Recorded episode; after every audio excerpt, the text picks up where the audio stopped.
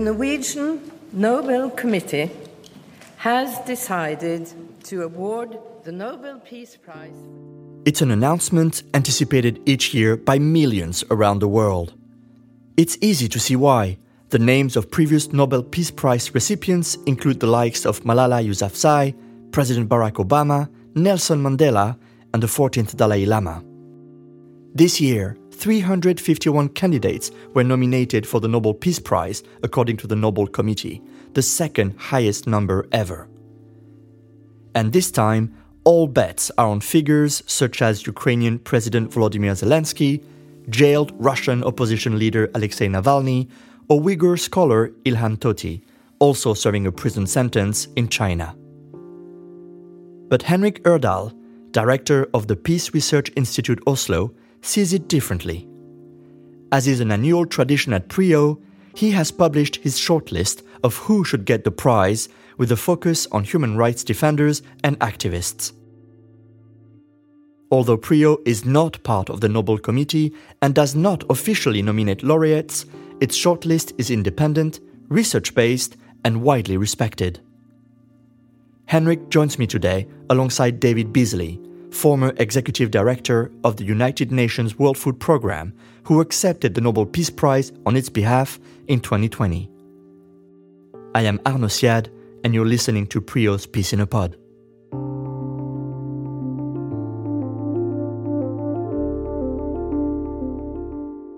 Henrik, David, welcome both. Thank you. Thank you. Great to be with you. Henrik, this is your seventh shortlist for the Nobel Peace Prize since taking up the position of director of PRIO. So, before we get into it, and maybe so that our listeners know what to expect, let me start with a cheeky question. What's your track record? Have you successfully predicted winners before? Thanks a lot, uh, Arnaud. And, and I'm going to preface my answer by saying that our game is not really to be right and to predict a winner. Our game is to try to say something about what the meaningful and important prizes are, what kind of topics that uh, we would like to see the Nobel Peace Prize Committee award, and uh, also what the potentially good candidates, the good representatives for these uh, these prize domains could be. And then, actually, if you look back at the uh, at the six lists that I've uh, done in the past, the topic of the prize has been on my list uh, for five out of the six years. Last year we pointed to Ukraine, not not necessarily the same, or we didn't pick the exact right winners, but we had the topic on top of our list. Same with Uh, reporters uh, in uh, journalists in, in 2021. Uh, we pointed to Reporters Without Borders, uh, but there were two individual reporters, Maria Ressa and Muratov, who got the prize. And then on a couple of occasions, both in 2019 and 2018, we had the winners, the, the exact correct winners on our list 2019 with Abiy Ahmed and 2018 with Denis Mukwege and Nadia Murad. You were referring to Abiy Ahmed Ali, the Ethiopian prime minister who was awarded the prize for his efforts to normalize relations with neighboring Eritrea, and Denis Mukwege and Nadia Murad, who were awarded the prize jointly in 2018 for their efforts to end the use of sexual violence as a weapon of war. And I believe there is one winner you did not expect, which is today's guest, uh, the World Food Programme via uh, David Beasley. Can you talk to us about that? Yeah, exactly. We, we were actually ahead of the curve, ahead of the Nobel Committee, because we pointed to World Food Programme several times, and, and we actually had it uh, on top of our list in 2018. But I have to admit, uh, we, we missed it in 2020 when the World Food Programme got the prize, and I was very happy to see that uh, they were the winners that year, but we missed it. And Henrik, at the top of your shortlist this year are two women, Narges Mohammadi and Mahbouba Seraj. Narges Mohammadi is an Iranian human rights activist currently held in prison in Iran. Mahbouba Seraj is an Afghan journalist and women's rights activist. Why these two? So, these are two representatives of a new and important focus on gender inequality globally, uh, fighting for very basic human rights for women. Uh, this is the 75th anniversary of human rights uh, treaties, and focusing on such a fundamental issue as gender inequality of women's right to education, women's right to decide uh, what to wear and and uh, what to do uh, is absolutely fundamental. if we look at the importance of long term of the peace prize prize because human rights, we know that basic human rights is associated with long term peace and stability. And these are individuals, these are women who work in their home countries, in Iran and in Afghanistan, two countries that are among the most repressive when it comes to women's rights and put their life and health on the line for their sisters uh, inside uh, these countries. And, and I think that would be an important message to send uh, to the world and, uh, and certainly to these two regimes that uh, women's rights is absolutely fundamental. Hmm. David, what do you make of Henrik's top spot? And who would that be for you this year? Care to make a prediction? This is way above my pay grade, but I will say I always trust and respect uh, Henrik's predictions and uh, the people or the organization he comes up with he, he thinks it through, analyzes it out, and uh, always respectful. So uh, no matter who he chooses, I'm always like, we need to salute that person or that organization. So let me leave it at that. And Henrik, moving on to the second spot on your shortlist. Victoria Tauli Corpuz, she's a former UN Special Rapporteur on the rights of indigenous peoples, and Juan Carlos Jintiach. He represents the indigenous peoples of Latin America on various international organizations. Can you tell us a bit more about them and why they made it so high on your list? Sure. Uh, Tauli Corpuz is uh, born in the Philippines. Jintiach is from Ecuador. Uh, they both worked, as you say, internationally for uh, indigenous people's rights for a number of years uh, with international organizations. Uh, Tauli Corpuz has worked uh, for tropical forest conservation. Uh, she's worked against destructive developing projects, climate change, social rights. Jintiach has uh, worked also extensively with indigenous rights in, in the context of nature conservation. He was democratically elected leader of COICA, the, the Federation for Indigenous Peoples Groups in the Amazon Basin, and has worked extensively with climate change in the um, UN Framework Convention for Climate Change. So these are both individuals who work fundamentally for indigenous people's rights, but also um, more broadly in the context of, uh, of environment and climate change and connecting in a way this large, important global topic of environmental conservation and, and uh, fight against climate change to uh, the important cause of indigenous populations. And that would be a, a prize that also resonates well, I think, in, in Norway with, with recent discussions about rights of the indigenous populations in Norway. You're referring, of course, to the discussions in Norway around the Sami and the Kvens. David, you headed the World Food Programme from 2017 until you stepped down earlier this year. In December 2020, you accepted the Nobel Peace Prize on behalf of the WFP for its efforts to combat world hunger. Take us back to that moment the winner, your organization, was announced. Where were you and did you expect it? Well, what a day. That's not a phone call you get often. you know? And so, what was really interesting, uh, maybe because of Henrik's short list, uh, but there was a lot of speculations a couple years before that we might receive it. In fact, I was given a speech, I think it was in 2019 or 18, I can't remember, but uh, to the Austrian parliament members, and we thought that we might get it. And so I was in the middle of the speech and I had my team member on the side holding the phone just in case. So I was really distracted, thinking we might get the phone call, you know, and we did get the phone call. so I told my team, never ever bring this up to me again. Don't bring it up. I said, stay focused on what we do, and if it happens, then then great, wonderful. It happens naturally. And so we just stayed focused. And what was really interesting is the day that it was it was to be announced. I was in uh, Niger in the middle of a horrible situation where we had Al Qaeda to the north of us, ISIS to the south of us, and and uh, that morning it was about five thirty or six in the morning. I was getting a quick breakfast, and I think it was the Norwegian ambassador. Uh, at a breakfast table said, "Ma, Mr. Beasley, you think y'all may get the Nobel Peace Prize today?" And I then I realized it was that it was today. And I said, "Oh, please don't bring this up to me. We're just focused on what we do." And we laughed and I moved on. And so I was out in the middle of the countryside negotiating between uh, this extreme situation with the with the military of Niger. And I had I was sitting at a table in an office and as we had come back in uh, from the countryside and just pounding the table about we've got to have access, we've got to have access. If we can't reach these people, then ISIS and Al Qaeda will, by denying food, they'll recruit using food. And so, about that time, somebody bust into the office. And I looked up like, what are you doing busting in this office? I didn't say that. I was thinking that. And this person said, Nobel Peace Prize. And I was like, oh, yeah, right. Yeah, who won it? The Norwegian Nobel Committee has decided to award the Nobel Peace Prize for 2020 to the World Food Programme for its effort. He said, "You did. The World Food Program did."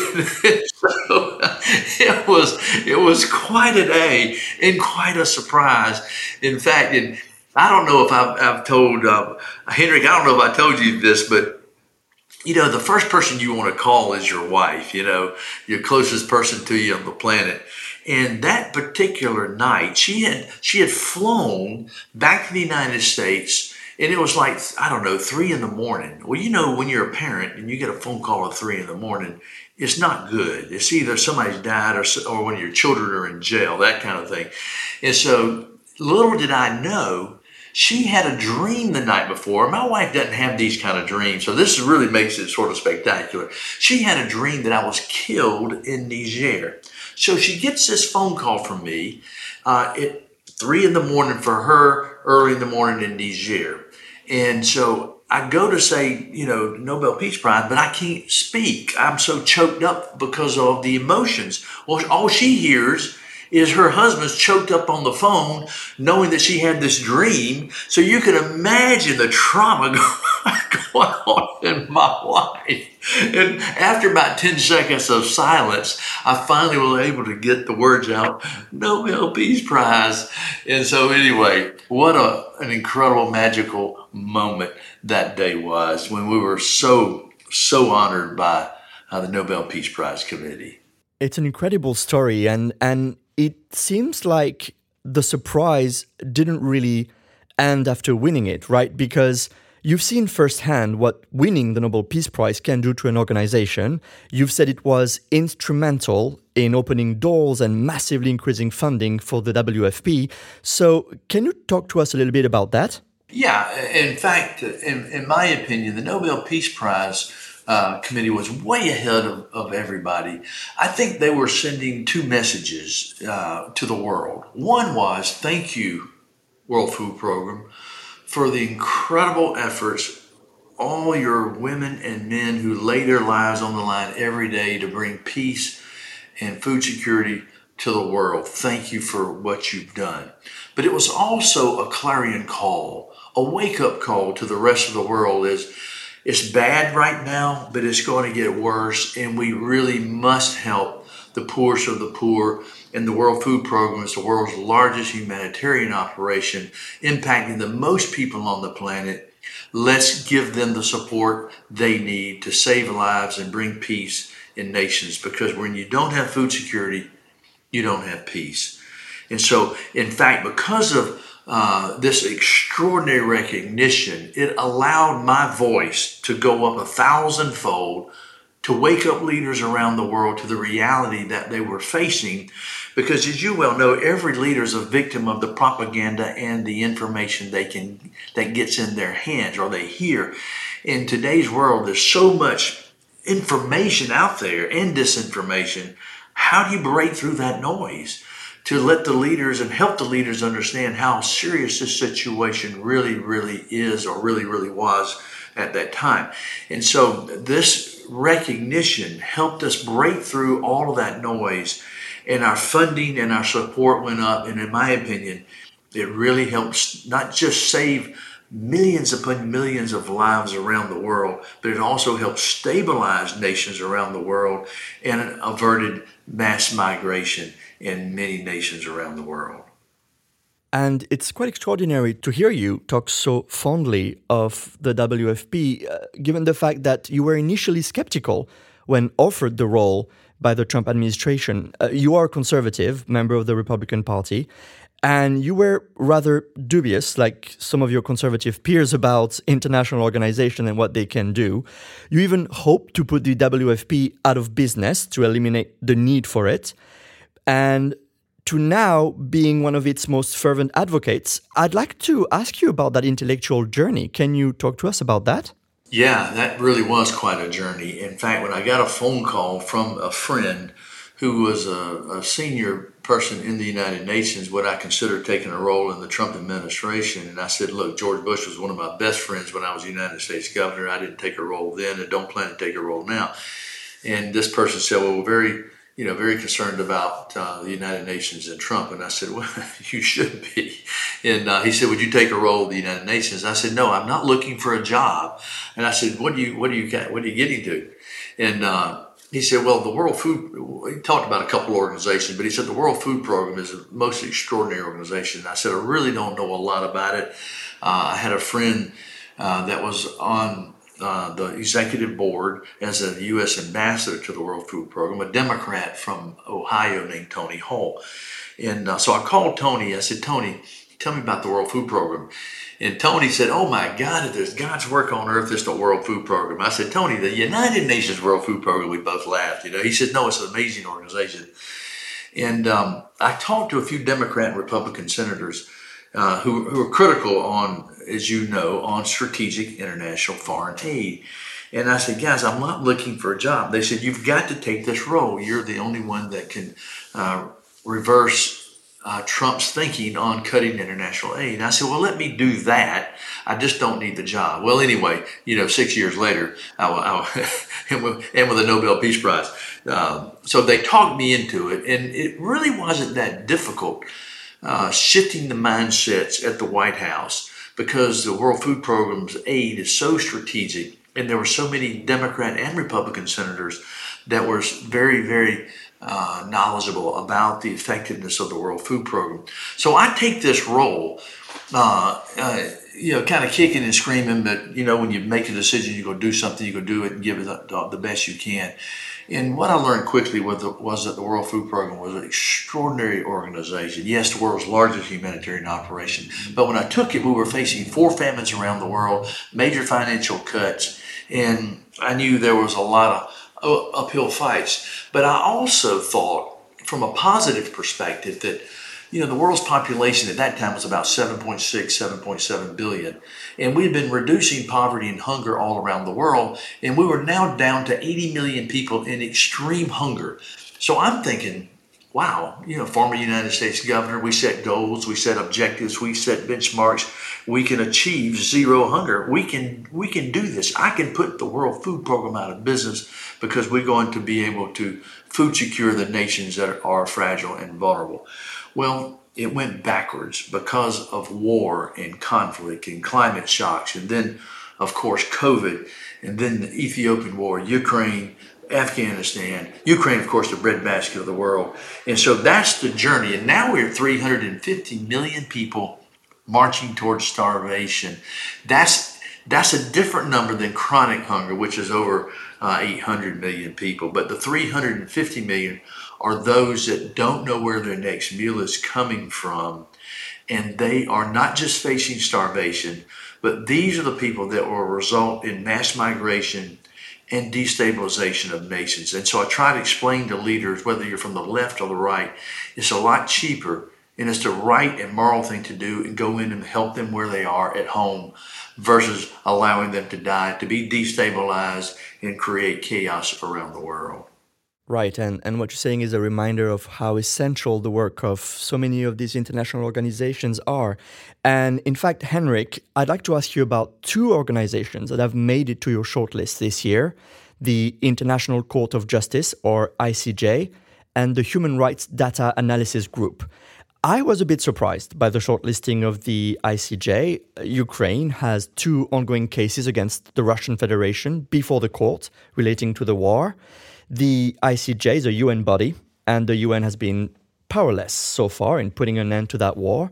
So, can you tell us why you picked these two organizations? And are you hoping perhaps that the ICJ winning the Nobel Peace Prize could have a similar effect to that the WFP experienced? Absolutely. The, the um, a prize to the ICJ would be something that uh, would boost their position. And as uh, as David says, the uh, one of the major challenges in, in recent years has been that many of these places where states come together to solve problems have been uh, weakened. And uh, just like the World Food Programme, the ICJ has a very important role uh, in being an arena for states to come together to solve major problems. ICJ was um, established Back in 1945, all UN members are also members of the court. Uh, this is a multilateral mechanism, the main mechanism for solving disputes between states peacefully. So uh, it is an important body. It doesn't really have, you know, a, a large stick, uh, a, an enforcement mechanism that uh, that makes them sort of operate in isolation from all other UN bodies. And of course, uh, in cases like Ukraine, where the UN Security Council is tied uh, because one of the veto powers is uh, is uh, waging a war in Ukraine. Uh, it does mean that that there is only so much the UN can do, but the ICJ has an important role in in both this conflict and, and other conflicts in settling you know the the the scores and and the ICJ was early in putting out a ruling saying that Russia should uh, suspend all this uh, its uh, war activities in Ukraine. it's also engaged in a lot of other conflicts around the world, and, and so the ICJ would uh, remind us that we have a primary conflict resolution mechanism in an international court. The um, Human Rights Data Analysis Group is a very different type of organization. It's not a UN organization, it's an NGO. Uh, it's uh, doing work to document war crimes and, uh, and human rights abuses, and they collect data internationally. Uh, and they contribute these to courts, international courts like the ICJ, but, uh, but also to governments for truth and reconciliation commissions. And so uh, this is, would be a prize that is emphasizing the role of research, the role of systematic data collection, and the way way that this can bring out the truth, bring out the, the facts on the ground, and be the basis both for legal action and for reconciliation efforts. And Henrik, your list also includes Burmese ambassador Kyaw Moe Tun, who stunned the world in February 2021 with an appeal at the United Nations to stop the military coup in Myanmar. We, the committee representing Pyidaungsu Hluttaw, CRPH, duly asked the United Nations the United Nations Security Council, and international community that aspire to build peaceful and civilized global society to use any means necessary to take action against the Myanmar military and he ended his speech with a three fingered salute used by protesters. Since then, he has represented the people of Myanmar in the UN on behalf of the National Unity Government. In fact, your shortlist also includes uh, the National Unity Government. So, can you talk to us a bit about that? The National Unity Government is fighting the brutal military uh, dictatorship that is now ruling uh, Myanmar. It's representing different ethnic, uh, religious groups, uh, different regional groups, uh, and together with Ambassador Tun, they've been the most significant, important sources fighting for the restoration of democracy and peace in Myanmar. So, a prize to Ambassador Tun and to the um, National Unity Government would be a reminder of the importance of pro democracy democracy, um, human rights engagement uh, against military dictatorship, which uh, is, is something that we've seen a return of, unfortunately, not only in that region, but, uh, but across the world. Uh, and, and one thing that I think the Nobel Committee should be looking at. Right. And your list is essentially made of human rights defenders and activists, but no political leader. Last year, there was a lot of buzz around Ukrainian President Zelensky potentially winning the Nobel Peace Prize. He's still a favorite of bookmakers this year. The name of NATO Secretary General Jens Stoltenberg has also been floating around as a potential winner. And other favorites include jailed opposition leader Alexei Navalny in Russia, Uyghur economist Ilham Tohti, sentenced to life imprisonment in China, and Belarusian politician and activist in exile Svetlana Tsikhanouskaya. Henrik, who didn't you include on your shortlist and why? So there are always a number of great candidates that uh, that don't make it to our list, and, and, we are trying to point to different themes to different candidates because I think it's important to underscore that there are so many important, great contributions to peace that are often not recognized, and, and the Nobel Peace Prize is uh, one important way of recognizing those kind of achievements. But there are not uh, not all of the worthy candidates that uh, that of course make it uh, to that uh, final decision by the Nobel Peace Prize Committee. I think when it comes to state leaders, there's always a risk in uh, involved in in giving the prize to a state leader, and Abiy Ahmed is of course a, case in point there. I think when it comes to Zelensky and, and Stoltenberg, which as you notice are both high on the on the bookmaker lists. Um, Ukraine is fighting a just war against Russian aggression and, and Russian invasion, but it will be difficult, I think, for the Nobel Committee to award the Peace Prize to a president at war and those who are supplying the arms for that war, even if the war is uh, legitimate and, and just. Then I also think that there is, um, we've had now two prizes that have been pointing at Ukraine and, and also the year before at, uh, at Russia with, uh, with Muratov uh, being one of the prize winners. You're referring to Dmitry Muratov, the Russian journalist and editor in chief of Novaya Gazeta, who has since been declared by the Russian authorities as a foreign agent. I think it's important for the committee to point to other contributions elsewhere in the world. Uh, there is a danger that we in Europe uh, focus on Ukraine to the uh, expense of, uh, of, other conflict areas and other worthy causes. And I think the committee is very aware of that. There are so many important contributions to peace that, that are happening all around the world. And uh, it's important that they are also pointing to, to some uh, to, to non European contributions to peace. And, and I think the committee will likely do that this year. David, last question is for you.